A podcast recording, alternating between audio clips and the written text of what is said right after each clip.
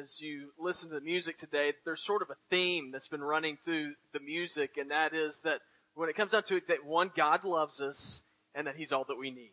And He is enough for us. Now, this goes along with what we're talking about today. We are continuing our series, Fearless, and I really believe, or I, I, I know this, that God desires for us to live outside of fear. He desires for us to live in peace and joy and not to be dominated by fear. And uh, we, we see this in all different types of areas of life, and this also includes our finances. Now, I bring up finances, and I know some people get a little bit nervous. They're going, we're coming to church, and the preacher's going to be talking about money. Every time I come to church, he talks about money. I know some of y'all are thinking that, and I want to let you know, absolutely not true.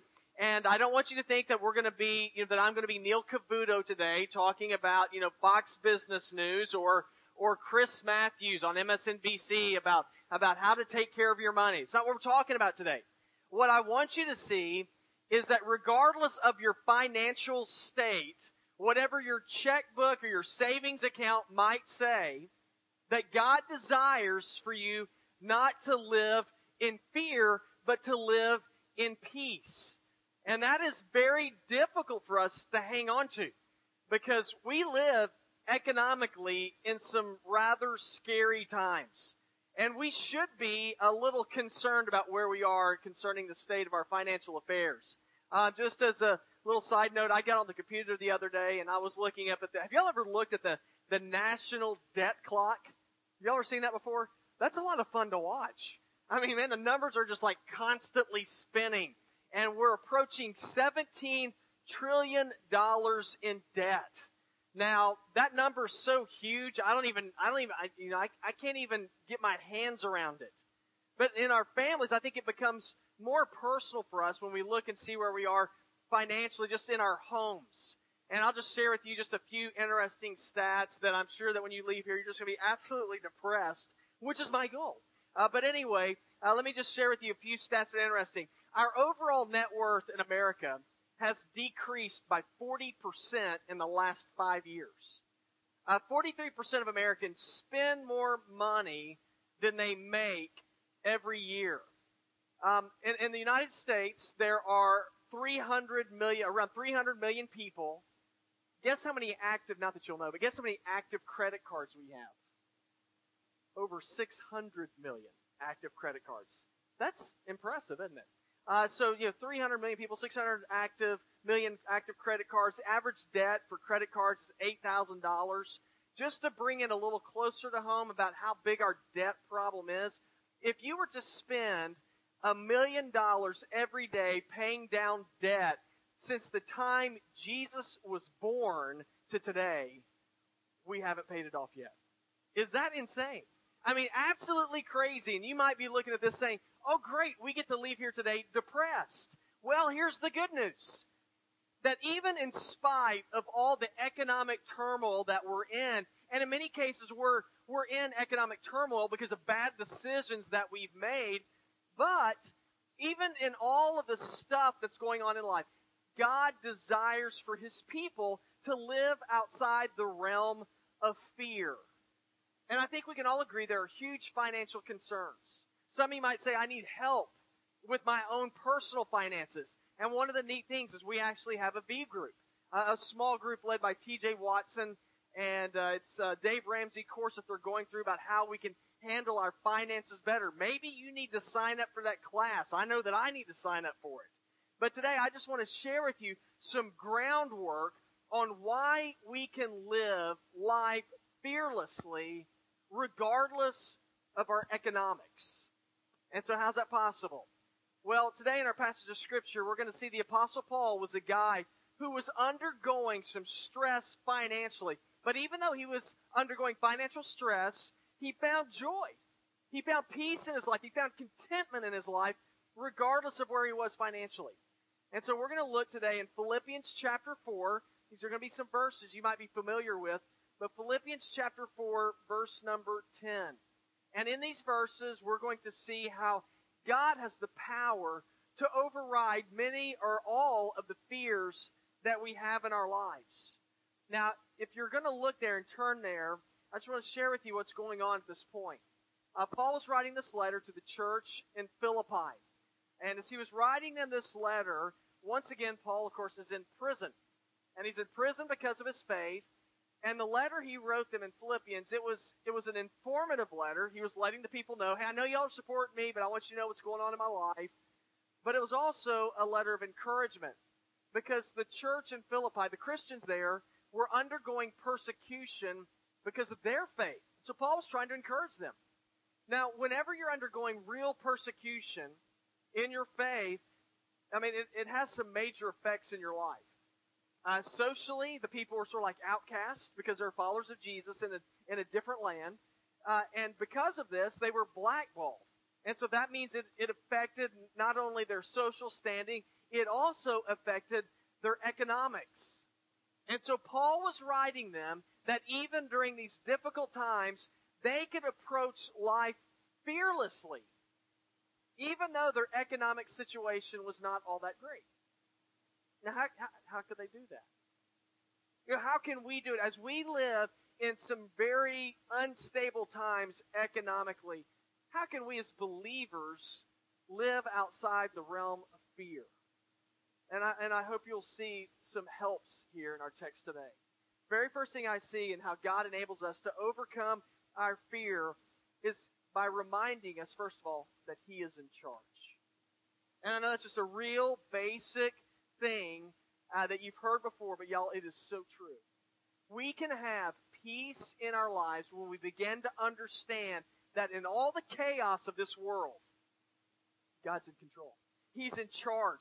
If you look in verse number 10, listen to what Paul says. And remember, he's in prison.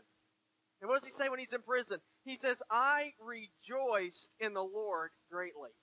Now that at last you've renewed your care for me, you were in fact concerned about me, but lacked the opportunity to show it. Paul is probably known as the greatest church planner in all the history of Christianity. He was a guy after he became a believer. He went all over the ancient world, went in the Middle East, went to Asia, uh, went into Europe, starting churches everywhere he went. And he did this to spread the news about Jesus. Now, just like in any other endeavor, if you're going to do something like this, what do you have to have? You got to have money. I mean, it just takes it takes money to do some a lot of things in life. Now, Paul said, "I'm going to take care of this myself." He said, "I'm not going to rely on other people's gifts to help me out, even though I could." He said, "I'm going to I'm going to start my own business." Paul was a tent maker by trade, and he went around and he supported himself through his work. Now, that's really good, except for after Paul went into all these different areas teaching about Jesus, not everybody liked it. And so what happens is he gets in trouble and anytime I talk about Paul, he goes to jail. Okay, so he's in prison. When you're in prison, one, it's not fun. Uh, but two, when you're in prison, you don't make a whole lot of money. Have y'all have y'all ever thought about that? I mean, if you're looking for a great business plan, stay out of jail. And so here's Paul. He's in prison. He can't make any money. And so this is a guy that is in dire financial need in his life right now. And so what did Paul say? You look back at verse number 10. He said, I rejoiced in the Lord greatly. What is that all about? I mean, here's a guy who is financially at the bottom, and yet he rejoices in the Lord. One of the reasons why he rejoiced in the Lord is because God put Paul on the hearts of the people in Philippi. He said, This guy's in need, and the church responded to him. Now you could say, well, man, that's a coincidence that something like that happened. If you read throughout Scripture, what you begin to discover is God always remembers his people. If you're in dire straits economically right now, financially, I want you, I want you to leave here knowing this. I want you, God knows you. God knows what you are going through in your life right now, and He's with you. He will not abandon you. He will not leave you. He will not forsake you. And you can, you can see this all throughout Scripture. One of my favorite stories in the Bible. I love the Old Testament. I love the stories there. And there's a story of Joseph. Uh, Joseph had a bunch of brothers, and if you remember the story about Joseph and his brothers, his brothers didn't like him a whole lot because his dad gave him extra favor. Remember, he made him a coat of many colors. And so the brothers, in their jealousy, they took Joseph and they sold him into slavery.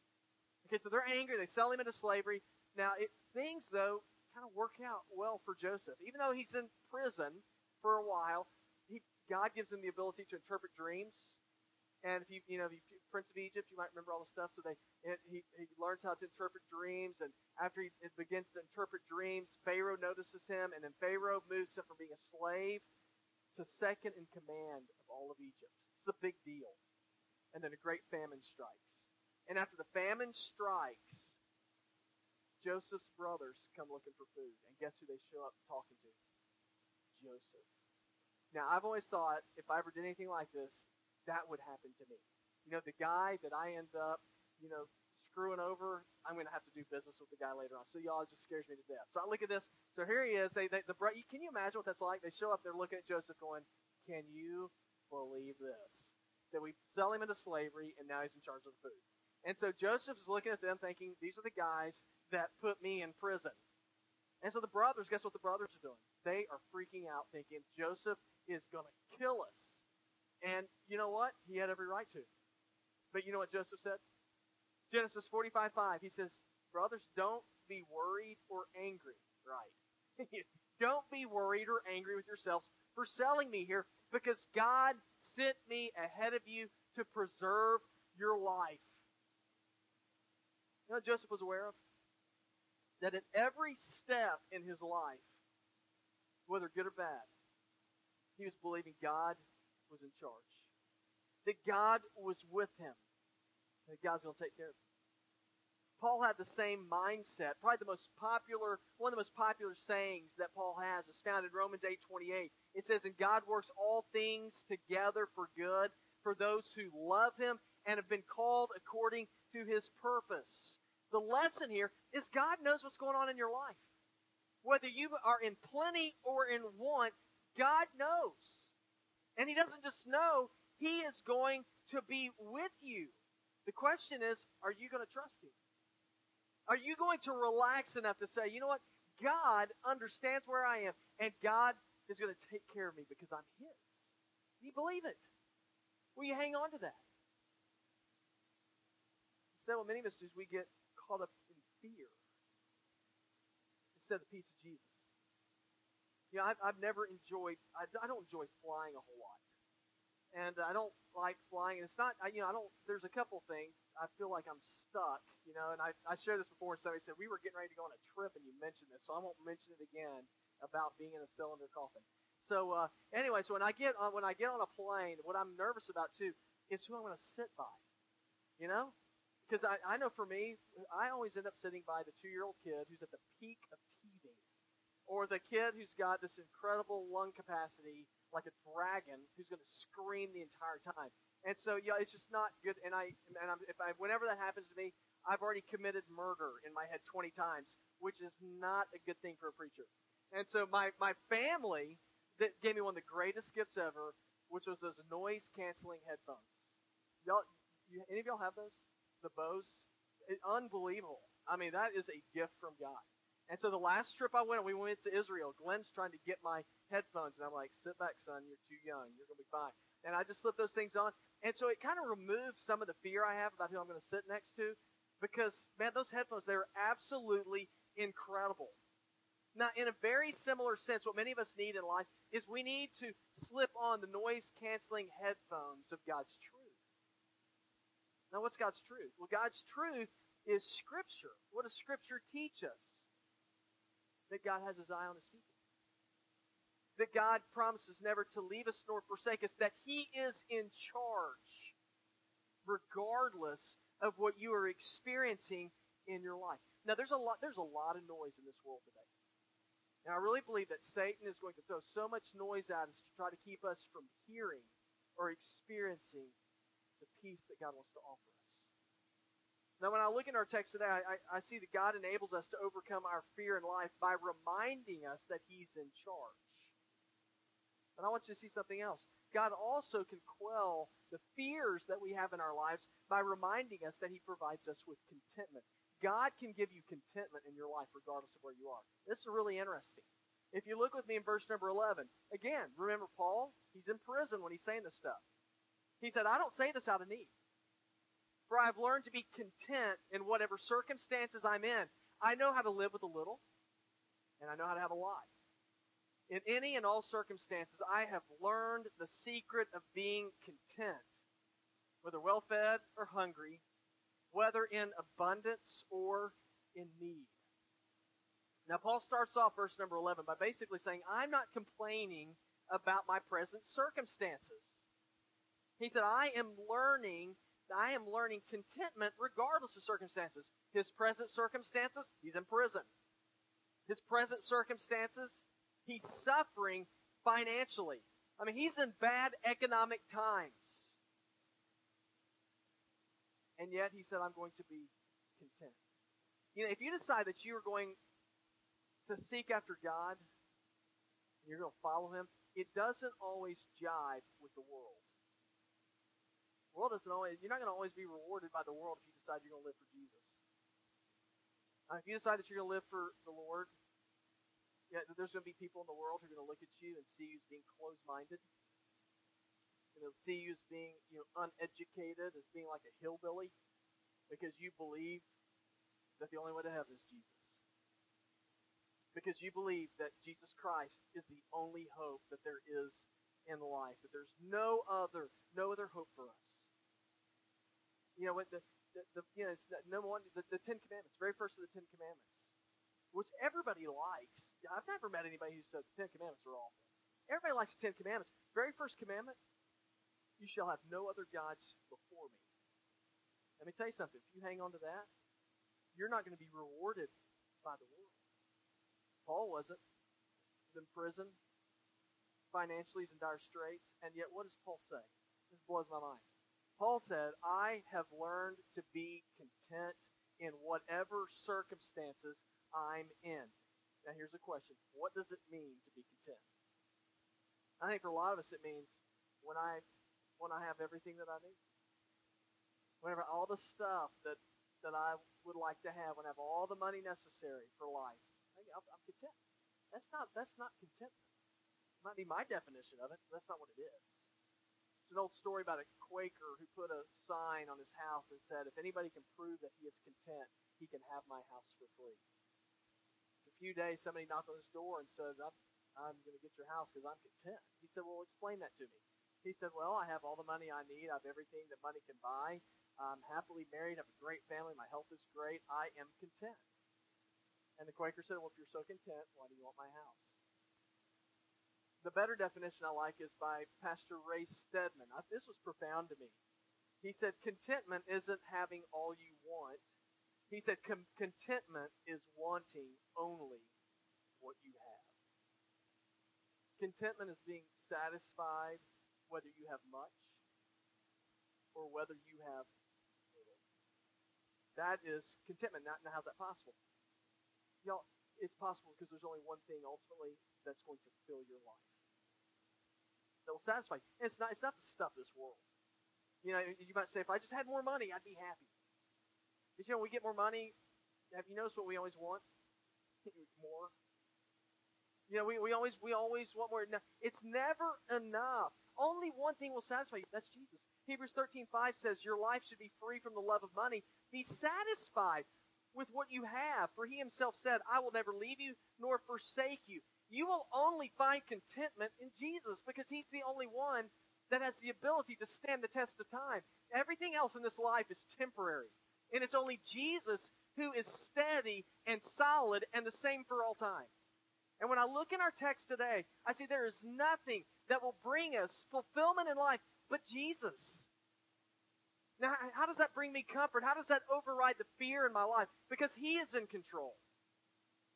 It overrides the fear in my life because He provides contentment. And it's the last thing that I want you to see. Jesus enables us to overcome fear by reminding us that He's the one who provides power. He's a power source in life. Verse number 13. This is one you might have underscored in your Bible. It says, I'm able to do all things through Him who strengthens me.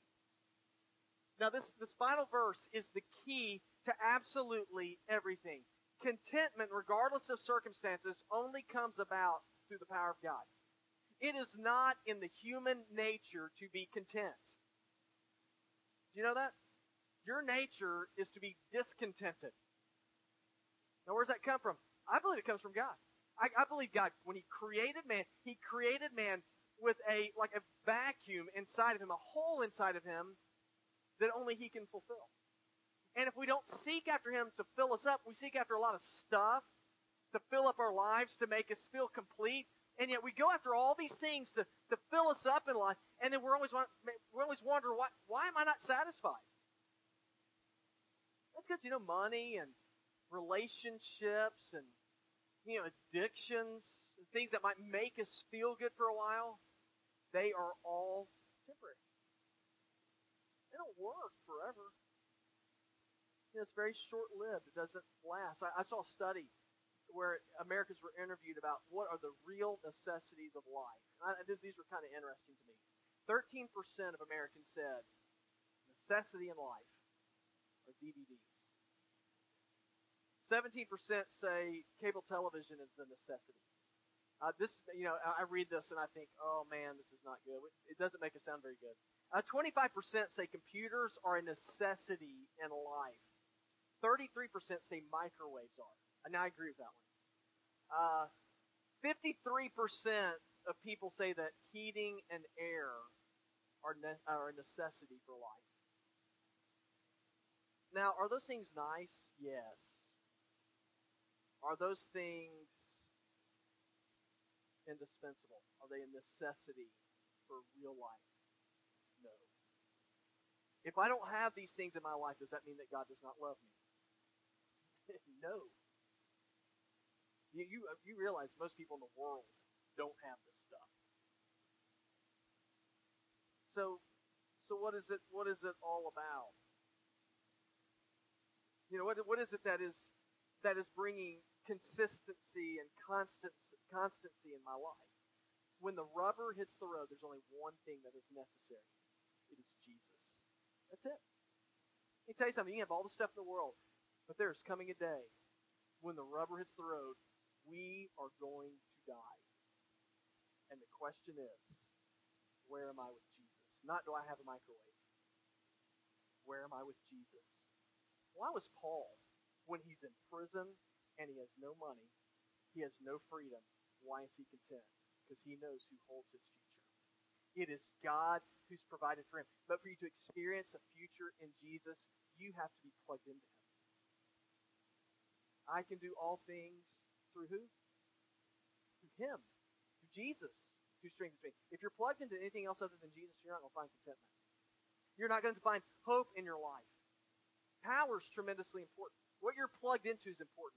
Let me give you an example of its importance. Uh, last week, I was at the Y, and I was on the treadmill running. Uh, and when I was running on the treadmill, you know, I was flying. You know, I mean, I'm just absolutely, you know, booking it. I'm you know, running as fast as I can, having a great time. And y'all might have been in there. You might remember this. So I'm running on the treadmill. The power went out. Any of y'all there when the power went out? If you're on a treadmill, yeah, I, I was by you. Uh, when the power goes out, the treadmill stops moving. But guess who doesn't? Yeah, we don't. And so I had a nice meeting with the TV screen. I was like, ugh you know, run into it. Now, that's that's what happens when the power goes out. Your life goes. If you're not plugged into the right power source, there is chaos. Let me tell you something. The same thing is true spiritually. When you are plugged into anything other than Jesus, there is chaos. If you are plugged in to the things of this world, you're plugged in to getting more, you're plugged into addictions, you're plugged into pornography, you're plugged into all these different things that so many of us seek after to bring fulfillment in our lives you are a wreck waiting to happen.